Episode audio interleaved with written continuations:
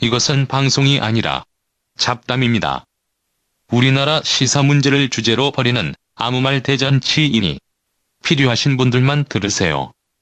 아, 나 목소리 맛이 가버렸어. 지난주에 강연이 너무 많아가지고 계속 강연 다니다가 목소리가 맛이 가버렸네. 아, 요즘 북에서 아이씨비엠 쏜 다음에 갑자기 막 강연 요청이 쇄도를 해가지고, 이게 원래 물 들어올 때 노를 저어야 되는데. 자, 아무튼 이 아이씨비엠 쏘고 나서 지 이십 회담을 했는데, 지 이십 회의에서 핵 뭐 내용이 빠져버렸다는 얘기가 있던데. 보니까 한미일 쪽에서는 좀 논의를 적극적으로 하자 제안을 한 것 같은데, 중국하고 러시아가 뭐 지 이십 회담 보통 이제 뭐 경제 문제가 주요 이슈잖아요. 그쵸, 원래 그래서 그렇죠. 경제 문제 포럼이다 그러면서 이제 좀 논의를 거부한 것 같아요. 그래서 음.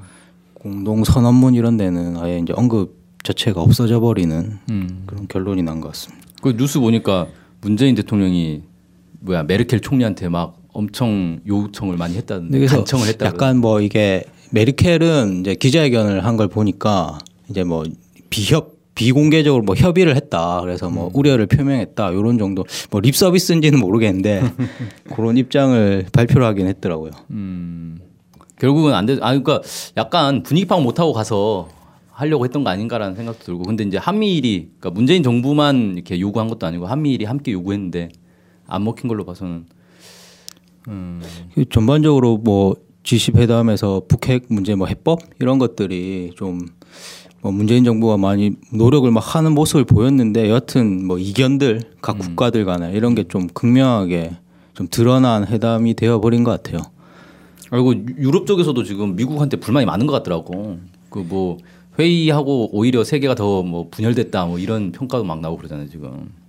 뭐 또 약간 뭐 미국이 계속 이제 중국 역할로만 이야기하고 있어가지고 원래 가장 문제를 풀어야 될 당사자는 자신들인데 음. 그런 데 대한 불만도 있는 것 같고, 그리고 뭐 이번에 기후협약 관련한 논의가 또 핵심적으로 되어서 음. 이제 트럼프가 이제 파리 탈퇴를 선언하고 있기 때문에 이제 이것 때문에 거의 일 대 십구의 회담이었다 뭐 이런 이야기도 나오고. 일단 미국은 욕먹을 각오하고 회담한 거 아니야? 일 대 십구보다는 삼 대 십칠은 되겠지. 삼 대 십칠? 아, 네. 하, 그래도 한국, 일본은 기후협약은 네. 탈퇴하지 않았잖아요. 아니 그래도 뭐 북핵 관련해가지고 기후협약도 음. 이제 시간만 보고 있는 거 아니에요? 나중에 음. 되면 주한 미대사가 말 한마디만 하면 되는데 미대사가 임명이 안 돼가지고 아직 탈퇴하는 거 아닌가 싶고. 한국까지 탈퇴시킬까 근데? 문재인 정부 스탠스에서는 뭐 충분히 음. 저는 야 그거 그 집어치우자 미국이 한마디만 하면 금방 할 것 같은데. 음. 아 이게 원체 욕을 너무 많이 먹고 있는 상황이라서 트럼프가. 네. 아 문재인도 함부로. 아니 문재인 대통령은 지금 탈핵 정책을 펴고 있는데 기후협약을 탈퇴한다는 건 그 완전히 말이 앞뒤 안 맞는. 뭐, 뭐 핵과 기후는 아무 관계 없다. 실제로 관계 없는 거고. 아니 이거 사드도 들여와가지고 지금 말 한마디 못 하고 그냥 음. 그대로 가는 분위기 아닙니까? 아니 그 이번에 중국하고 정상회담 했는데 사드 얘기를 거의 안 했대? 일부러 그냥 안 한 것 같아요. 원체 이게 합의가 안 될 게 뻔히 보이기 때문에 이제 사드 이야기를 직접 안 꺼내고. 음. 약간. 근데 중국이 보니까 트럼프랑 시진핑 만나서는 직접 사드 를 직접 언급했더라고요. 어 중국이? 시진핑이? 네. 네. 야 웬일이야? 그동안 미국 눈치 보고 한국만 때리더니. 그래서 이게 참 사드 문제가 중국이 상당히 정말 민감하게 반응하고 있는 거예요. 원래 원래 좀 중국이 가만히 보면 양아치 기질이 있는데, 그래서 강한 상대에게는 말 못하고 음. 약한 상대에게만 말 잘하잖아요. 음. 그래서 사드만 봐도 미국한테 말 한마디 못하면서 대한민국 음. 거의 뭐 잡는다고 막 그랬는데. 그러니까 근데 이번에는 반대가 됐잖아. 네. 근데 신기하네. 트럼프가 계속 이제 중국 역할론을 이제 북핵 문제 관련해서 음. 계속 거론하니까 이게 이제 짜증나서 너무 이제 너무한 거 아니냐 이렇게 해서 사드를 꺼내든 것 같아요. 음. 사드를 뭐라고 꺼내들었는데? 아, 제가 정확한 팩트를 그러니까 멘트 자체를 다 보진 못했어요. 아, 그리고 저기도 있더라고. 러시아 푸틴 만났잖아요. 이번에 가가지고 몇 개 정상회담을 했지 문재인 대통령 한 일곱 개인가 정상회담 했다고 하더라고. 음, 근데 푸틴 만났는데 푸틴은 아 북한 그 핵 문제는 아주 첨예한 문제니까 신중히 행동해라. 사실상 충고를 한 것 같던데. 야 너 못 모르고 까불지 말고 좀 가만히 좀 있어라.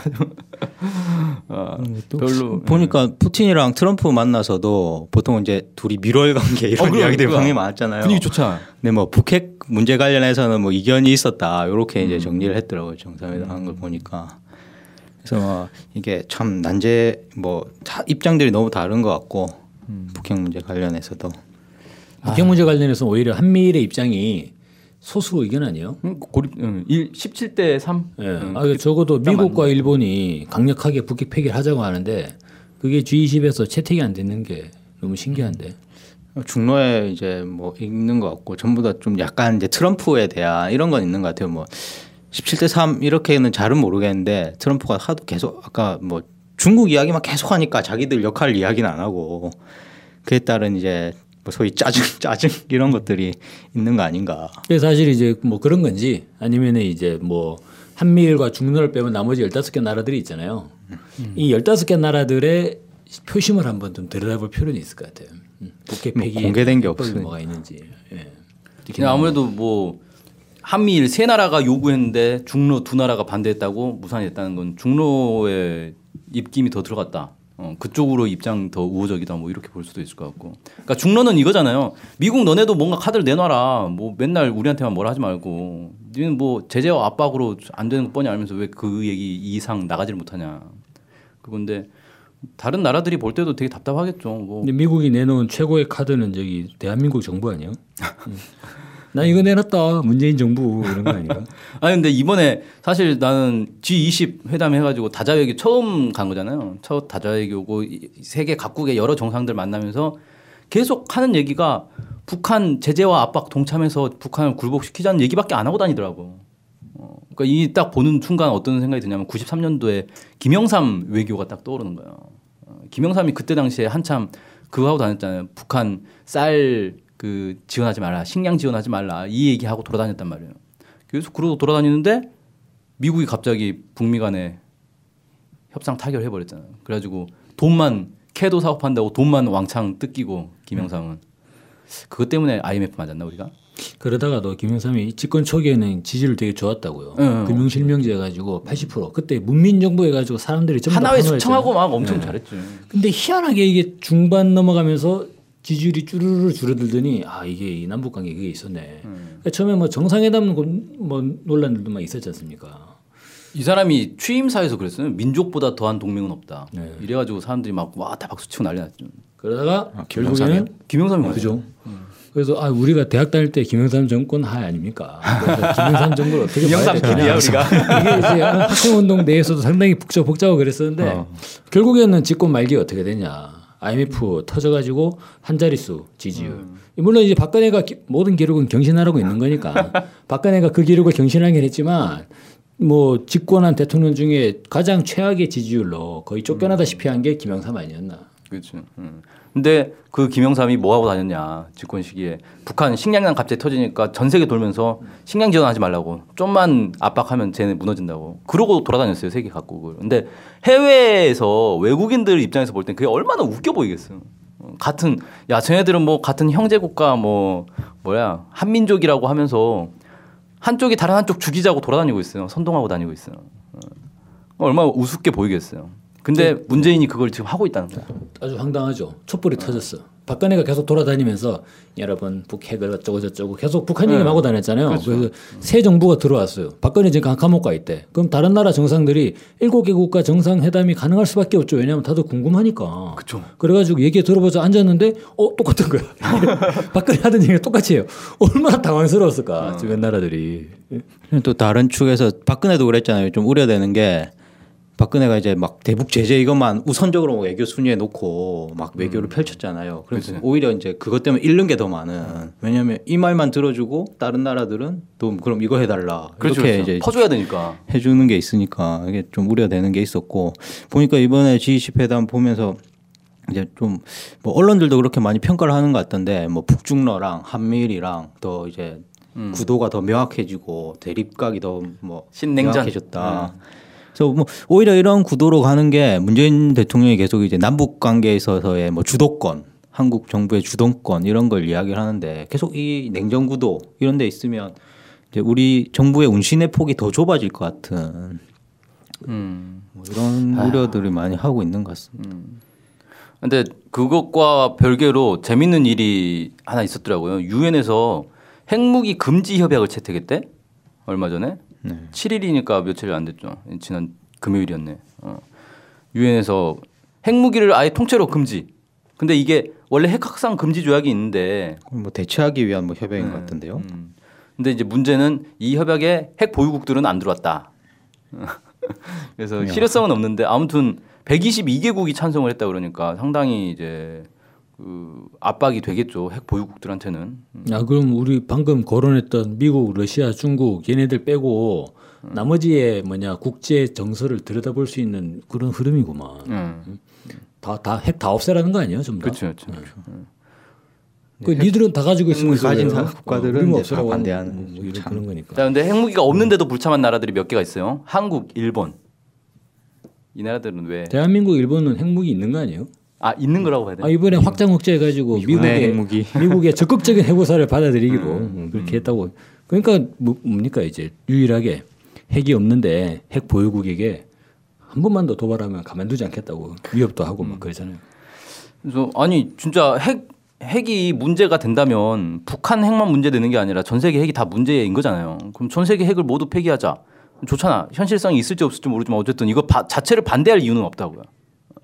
오히려 문재인 정부가 이런 데 가서 더 이제 적극적으로 음. 막 이야기를 많이 하고 같이 동참해야 되는 거 아닌가. 그렇지. 음. 아, 원래 오바마가 이걸로 핵 없는 세계 얘기해가지고 노벨 평화상까지 그거 그렇죠. 땡겨가지고 받은 거잖아요. 네. 실제 핵 없는 세계 만들지도 않았는데 음. 발언 자체가 대단하다고. 아, 문재인 정부는 왜 트럼프의 핵은 얘기를 못할까. 안타깝네요. 이 원래 센 사람한테는 말 못하고 약자에게만 막 끄떡거리는 거는 일종의 좀 양아치 기질인데. 음. 아무튼 근데 북한도 여기에 참가를 안 했어요. 어, 북한은 지금은 우리가 이제 미국의 한미 군사훈련, 어, 미국의 핵 위협 때문에 우리가 핵을 더 강화를 해야 되는 상황이기 때문에 여기 참가 못하겠다. 어, 이렇게 얘기하고 이제 북한도 참가를 안 했더라고요. 아무튼 뭐 그 얘기는 뭐야?